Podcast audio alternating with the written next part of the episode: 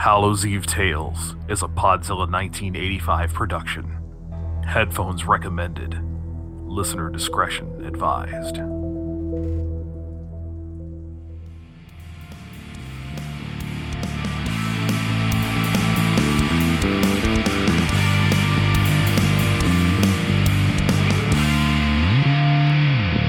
Hey, all right, 11:31 p.m. on a Monday night here at KPDZ. Calm, cool, and collected out there with no rain in the forecast for the next 7 days. Careful with those bonfires, you sick pyromaniacs.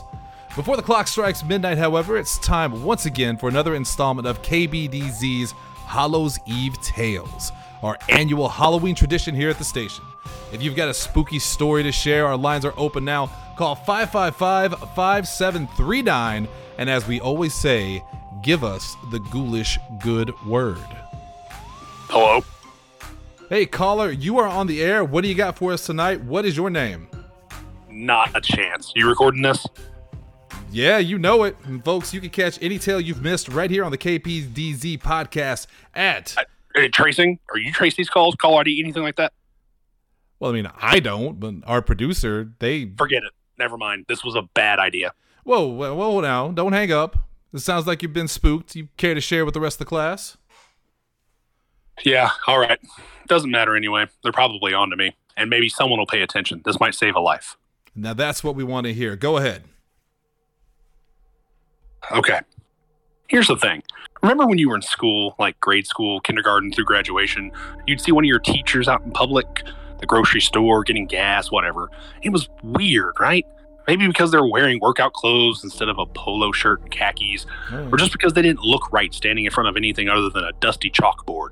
Maybe it was that lack of power. You knew they couldn't get onto you for chewing gum or make you sit at a desk across the room from your friends. Oh, yeah. I remember the feeling. I had friends once. whatever it was, something was just off. So you'd say your awkward little hi, and they'd throw you a see you Monday or whatever. And then Monday would come around and you'd say, I saw you at the mall. Like they'd somehow forgotten in the 37 hours since that happened. That's a pretty universal experience, right?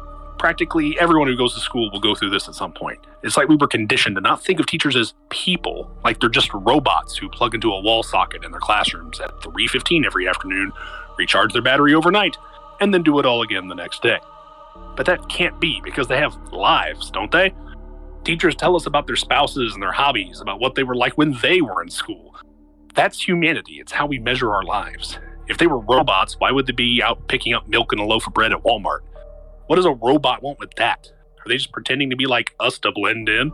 If we can make realistic, lifelike robots, why are they running a fourth grade science class? Is that really the best use for that kind of technology? You know, now when I was in high school, there was this algebra teacher, and, and I swear that. Shut up! There's no time for that right now. Sorry. I'm sorry. I just. Anyway, I, I, I didn't know what I wanted to do with my life. I still don't. Not this, certainly. They told us we had to go to college or we couldn't get good jobs. So I went to college. And then four years later, I still didn't have a good job. What I did have was a bunch of debt that I couldn't pay. Not without that job, you know. Mm hmm. Tale as old as time. Exactly. So where do I go? Right back to school, of course. Not to class this time, though. To the janitor's closet. Mop up the bathrooms, sprinkle that magic dust on the puke piles, you know, the stuff of dreams. Who among us doesn't pray that one day they too will get to spear trash on the bleachers at a high school football field at 9 a.m. Saturday like a convicted felon? Mm. Honestly, it's not bad work. It pays shit, yeah, but it pays.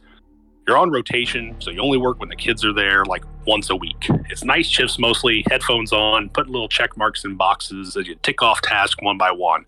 Wipe down the desk, empty the garbage. Easy stuff. Just don't turn your headphones up too loud while you do it, the old heads will warn you. And if you saw something moving out of the corner of your eye, no, you didn't. That's just a trick of the light. The way the place looks when it gets dark out. And is it? Yeah, that's what we like to tell ourselves, right? Anyway, I fall into the rhythm like the rest of them. Keep it simple at home, use what's left to keep the financial wolves away from the door, put my liberal arts degree in a $6 Walmart frame and hang it proudly in a home I'm not really proud of. After a while, I stopped thinking about what it'll be like when I move on, because that when becomes an if. And by that time, it isn't really a question anymore. I, I know I'm not going anywhere else, even if I don't want to admit it to myself just yet. It's not all bad though, because by this time, I've made friends. Well, hey, good for you. That's got to be nice, right? Sure. I mean, yeah, you're right. Friends are great, especially when you aren't exactly from the same walks of life, so you can have that buffer. I get along fine with the other custodians, but it's like we don't really have anything to talk about except for the job, you know? We have a truly great group of teachers, though. I mean it, man. I really do. Those guys are the best. Always smiling when you run into them in the hall, respectful when they need something. Hell, they'll stop what they're doing and help you clean up if it's bad enough. You don't get that at most jobs, especially ones like mine. Now that sounds like you have got a solid friend group right there. What? The teachers? No way. Those are the weirdest fucking people I've ever met. Oh. They're way too nice. Nobody should be that happy all the time. It's not natural. No, no. The friends I made are the food prep crew Deke, Anton, and Griffin. Three grizzled, grumpy old fucks who were chewed up and spit out by the machine, same as me, just 20 years earlier. Crude, lewd, and tattooed, almost definitely spent time in prison, whether they did something to earn it or not. Now, those are good people. How they got hired onto the school, I have no idea, but I'm damn sure glad they did. They'll look a kid right in the eye and tell him to eat shit if he so much as opens his mouth to complain about the mashed potatoes. And God help anyone who leaves their tray behind when the bell rings. I'm pretty sure the last little brat who tried to start a food fight spent a couple weeks in traction, but I can't prove it. Oh, that that is quite the uh, colorful cast you've got there, and with actual names, no less. Yeah, they're they're awesome. Well, they were awesome anyway. And for the record, those aren't the real names. I'm not stupid. Of course, of course. But what what happened? I, I don't know, man. And I don't know, and that's the problem. A couple of weeks ago, my daytime shift had come around to the rotation. It's not so bad. That means I get to hang out with the crew, the meal prep guys, right? Sure enough, they're clocking in right ahead of me. Deke flips me off his lopsided grin the second he spots me, and I throw him the bird right back. Griffin's face first in his phone, bitching about a football team to nobody but himself. Something's up with Anton, though. He's usually the dick-headedest of them all, the kind of guy like fake lunges at people he doesn't even know just for a laugh, even if he's the only one laughing. And yet there he is, chit-chatting with one of the office secretaries about her garden. Her garden, dude. Well, to be fair, he does work with food. Yeah, but she's growing petunias, not peppers. Her flower garden. That's Hmm. what they're talking about. I didn't even know Anton knew what a fucking flower was, much less how to grow one. But he's explaining this to this old biddy about how to break up the root wad when you're repotting or whatever. It's the most bizarre thing I've seen in a while, and I work in the public education system. Now, now that's that's saying something. Yeah, Anton's still kind of a scary bastard, though, so I'm not about to ask him about it. Instead, I wait until he's gone. I get Deke's attention to get him away from the group. What the hell was that? I ask. But it's barely out of my mouth before Deke shaking his head. Couldn't tell you, Chief, he responds. He was like that when we got here. Damnedest thing. And then Deke's gone too. Like all of a sudden our jobs are actually important or something. How am I supposed to scrape gum off of the undersides of desks after witnessing that bizarre display of humanity, huh? So, anyway, got to about an hour later, and I'm scraping the gum off the underside of some desks Oh, come on, man. Really? Like you wouldn't believe. For a while there, things have been pretty normal. Of course, I haven't seen the crew for a while, haven't been anywhere near the cafeteria yet. But then it's lunchtime, and I can't resist. Can't resist what? The lunch? Is that a real question, or No, no. Sorry. Please go on. Go on. Well, my stomach does actually grumble a little bit on the way there. I figure I'll grab a bite to eat with the guys, assuming they've actually put some effort in today. And for a minute, I managed to forget about the morning. Only for a minute, though, because I'm not even around the corner before I hear the singing. Now, did I just hear you correctly? Did you say? the- I did singing. Oh, It's not totally out of the blue, admittedly. Music teacher is one of those guys who totally used to bring the guitar to every party he wasn't invited to in college. So on Fridays, he does a little jam session during the lunch period. I mean, it's the whole thing. He's got the tiny little cult following of greasy haired guys who want to be him and girls who, I mean, you get it. I wish I didn't, but yes, I do. Eh, well, I know for a fact before I even see what's going on that it's not the dulcet tones of Mr. Landot I'm hearing. He's there too, but he's been relegated to strings only today because sure enough, there's Anton, all six foot four, too many pounds to count of him, belting out some bubblegum acoustic pop bullshit to the semicircle of teens that formed in front of him. No way. That would not cover here. Hand to God, he's got a fucking tambourine, man. It's full on Bizarro World. I, I can't watch this one, but I still can't bring myself to say anything directly to Anton himself either. I don't know what it is, but it feels like, you know, maybe if I could just get up alone and then maybe not like this. That decision gets made for me a second later anyway.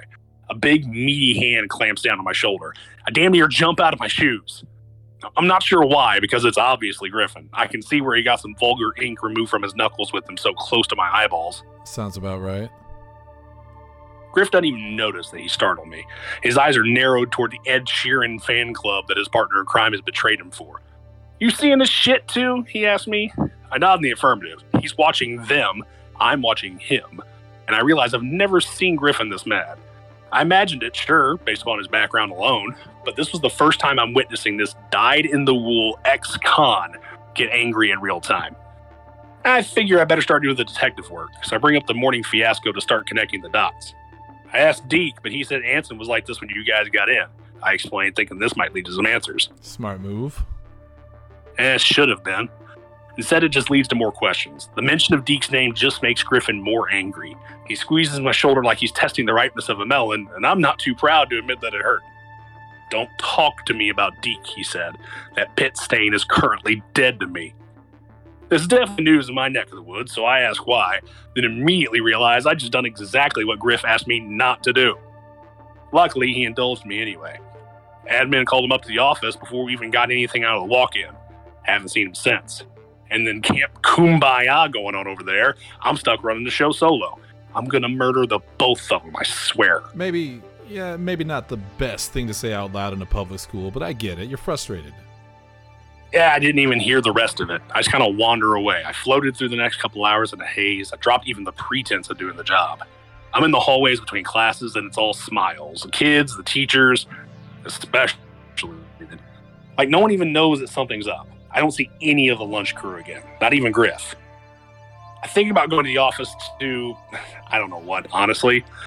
Guess for a minute I really thought it might be that easy. Waltz right in there, demand answers about my friends, and the brass would all be compelled by my bravado to comply, given that the ghost of just like that. But obviously, part of me knows that won't work. Might even make things worse. So I just keep drifting along, trying to process what I've seen.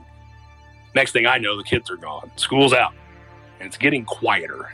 I vaguely recall agreeing to cover a second shift in my trance like state during this day, so I'm not going anywhere. Not that I would anyway. I, I need to know what happened to the guys, and this is my chance. That's a bold move. It's a good strategy. Savvy, even. Did it pay off? Eh, You might say that. Duck into one of our designated closets to keep out of sight as I plan this next move. Part of me realizes this is insane. People change, right? Maybe Anton just kind of let this place get to him in a good way. Maybe the principal finally took a good look at Deke's rap sheet and found something worth discussing in private. Or maybe Maybe what, caller? that's what I need to know. So I wait and I plan. It's late enough in the year that the sun goes down before anyone starts looking for me. That'll help. Lights are still on, but they're no longer getting any help from the windows. I creep out of my hiding place, key secured by pocket so as to not give away my position. Grab an aerosol can of the metal cleaner we use on the kitchen appliances, which, of course, reminds me why I'm doing all of this, but tonight, it's not for janitorial purposes. It's to blind anyone who gets in my way. And if that doesn't work, the big torch we keep around for the pilot lights will turn it into. Whoa, whoa, wait, wait a second now. Okay, so you're arming yourself because a guy you know is acting a little weird, and before you even ask him why, I mean, come on, that's a little extreme, isn't it? Look, man, I've spent my whole life just kind of existing, not really doing anything for anyone, myself included. So, does it not stand to reason that when I finally make a couple of friends, I go all in on them? Yeah, okay, fair enough. Anyway, I'm making my way through the building with the intent of getting to the office without being seen. There's cameras, sure, but I don't really worry about that. No one's ever actively watching them unless it's absolutely necessary. A couple of times, I'm positive that I hear footsteps, seeing someone's shadow about to round the corner on me. I surprise myself with how easy it is to raise that spray up to eye level, ready to defend myself. But it's nothing. Car passing by outside, headlights skimming through the window, or, well, honestly, I can't explain the footsteps, but nothing ever comes of them. Not that I see, anyway. It feels like forever, but about 10 minutes later, I'm outside the main office door. I can hear voices inside. Now, uh, shouldn't they all be gone at that point? They should, but they aren't. Obviously, I don't just bust in the place, but these doors are thick, protective ones. Thanks, Columbine. Oh, So the sound is too muffled to make out specific words. The only thing I can think to do is to lower myself to the floor, put my ear to the minuscule crack there, and hold my breath. It starts out normal enough. I, I catch who I'm pretty sure is the principal in mid sentence, saying something about how they're in uncharted waters now. I don't know who they are, but I get the idea I'm not invited to the party. Someone else, I'm positive I don't know this voice, says that the program has maintained a 100% success rate since its implementation, and it's very unlikely this new experiment will be any different. Talks like a nerd, sounds like a nerd, but a dangerous one. Like some kind of mad scientist. I half expect him to start ordering Igor around any second. The principal speaks again, says, I appreciate your confidence, but based on today's demonstration, perhaps some fine tuning is in order. He's a cook, for Christ's sake. He's not Barney the dinosaur. I, I can't tell that chill that runs through me if it's because the floor tile pressed against my cheek is so cold, or or because uh, the Doc Brown type gets defensive. You said he was an undesirable. That was your exact description, and so I assume he'd need a little extra calibration. Before I can process that bombshell, the principal's back at it. Yes, I did say that, and yes, he did, but just dial it back a bit, would you? We've managed this long. We've managed it this long without any real suspicion. This entire faculty has been. has been what exactly? I, I don't get to find out. Not right then, anyway. Because from behind me, another voice, and this one's not muffled by the door. What are you doing on the floor? It's Landot, the music teacher. I know it before I see him, before I even spring up off the floor, and start backpedaling away, eyes wide with surprise, falling right back on my ass as the office door swings open with authority. I still don't recognize the mad doctor, but I was right about the principal. And so much more. Behind them is Anton, hooked up to more wires and cables than run through the entire survey roof of this whole building. That's bad enough, but I realized pretty quickly what's worse. I can't tell what they're doing and where they're going. They just kind of go into him, like right through his skin, into his arms, his legs, his stomach, his eyes. What the hell are you talking about? That's basically what the principal says. He and Landot exchange a look, and then the doc gets in on it, but I can barely take my eyes off my buddy. And then I realize Deke's right beside him, sporting fewer wires, but it's a non zero number, so it's still pretty fucking horrifying. And it only gets worse when his eyes open. They focus right in on me, bloodshot to hell, and there's something else. Some kind of glare or a trick of the light, maybe. Deke's jaw drops open like a ventriloquist dummy. He's trying to say help, I figure out a second later, but it's like a dog trying to talk. Like he doesn't get the concept anymore. How how could they have? All at once, the four of us realize we've been staring at the cooks, or whatever they are now, and then the other three turn on me. I'm sprinting down the hall, screaming at the top of my lungs, and I only barely hear the principal telling the other two not to let me get away. Oh my god! I, I want to save them. I, I do, really, truly. But I don't even know what that looks like at this point. So I just keep running, never looking back, even though I can hear the slapping footfalls of that bastard Landot getting closer, closer. Oh no! I, I realize this isn't a viable strategy. Maybe too late, but I have to try. As I round the corner, luck kicks in an open classroom door. I barrel through it, slide to a stop, and then fling myself back at the door to slam it shut. Hammer the slide lock into place. It's there to prevent intruders, right? Landot is absolutely hurling himself at this classroom door out in the hallway, hollering like a crazed animal. I'm positive I see a glint of red where his eyes should be through those frosted safety glass. But I'm safe. Well, man, that was close. It, it doesn't last. No one should have been in that building, I remember. It dawns on me way too late. Days too late, even if it only takes a few seconds to turn around. The classroom's almost entirely dark, save for a standing floor lamp. Kind of thing some poor teacher definitely bought out of their own pocket money just to make the place a little more homey. I gotta spend 40 hours a week there. May as well make it a little nicer, right? And that poor teacher is here. Mrs. Garrett, one of the language arts instructors. She's standing right beside her store bought floor lamp. She has to be. They're plugged into the same outlet. There, you mean she? I, I don't know what compels me to walk over to her. Curiosity, I guess, but I do. She's just standing there, stock still, facing forward, never blinking. I realize after a minute she can't see me. My brain reconciles this impossibility as her being in some kind of power saving mode or whatever as she charges up. If I listen closely, I can hear this mechanical whirring and clicking, like an old computer defragging its hard drive. Landot keeps shoulder tackling the door, trying to get to me, for what I can't even imagine. But I've all but tuned him out now. Some small part of me assumes I've gone crazy, but not enough for me to give up. Not after all this. I reach out. I don't know why. It's like Landot's desperate attempt to break down the door. Nothing good is ever going to come of it. But I don't know what else to do. And then Mrs. Garrett blinks. Her eyes go red, flashlight beams in them. Her jaw drops, same as Anton's, but this time it's not a cry for help. It's the most god awful robotic drone that pours out of her, aimed directly at me. My hands fly up to my ears to try to protect them. A headache instantly swells between my temples, and I can feel myself falling. I, I, I barely manage to line up the big torch in the spray can, ignite the chemical that emits from it, flames scorching this thing's face. The flesh, it just melts like candle wax, dripping down onto the tile, shining, gleaming chrome beneath it. She raises an accusatory finger, and even through the mechanized screaming, I hear the scrape of metal on metal that accompanies her movement. Behind me, the door shatters into a million wooden splinters. The last thing I see is a red eyed griffin staring down at me. And, and then what happened? Where are you now? I told you. I, I don't know. When I come to, I'm back in the janitor's closet like nothing ever happened. In fact, it's just like I'd had the worst dream ever. I literally wake up on the floor, weapons in hand, and I can hear footsteps outside. So many of them. It's just the kids. Another school day started, another dollar to make to pay toward those student loans. But now, it doesn't seem so bad. Most of the time, anyway. Sometimes, though, it feels like I'm. You know, when you're swimming and you come up through the surface of the water for air, you don't really think about how it had been just a little bit longer, you could have died. I, I get that feeling every once in a while. Most of the time, I'm happy, smiling even. But it really kicks in when I'm getting groceries, or if I'm at the mall and I see one of the kids.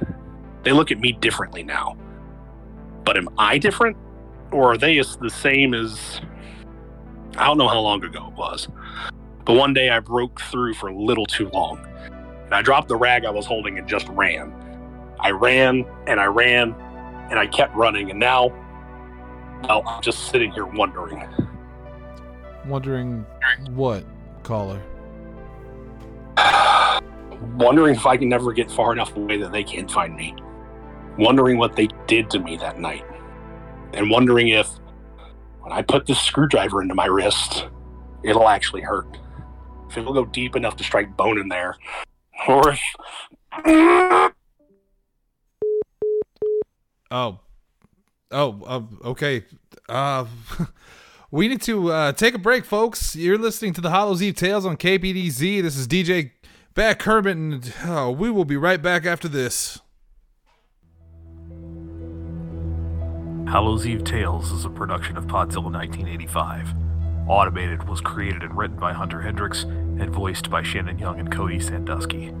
Catch every episode of this seasonal series as well as the full slate of Podzilla podcasts like PZ85 Plays, After Dark, and more at podzilla1985.com or on your favorite podcasting service.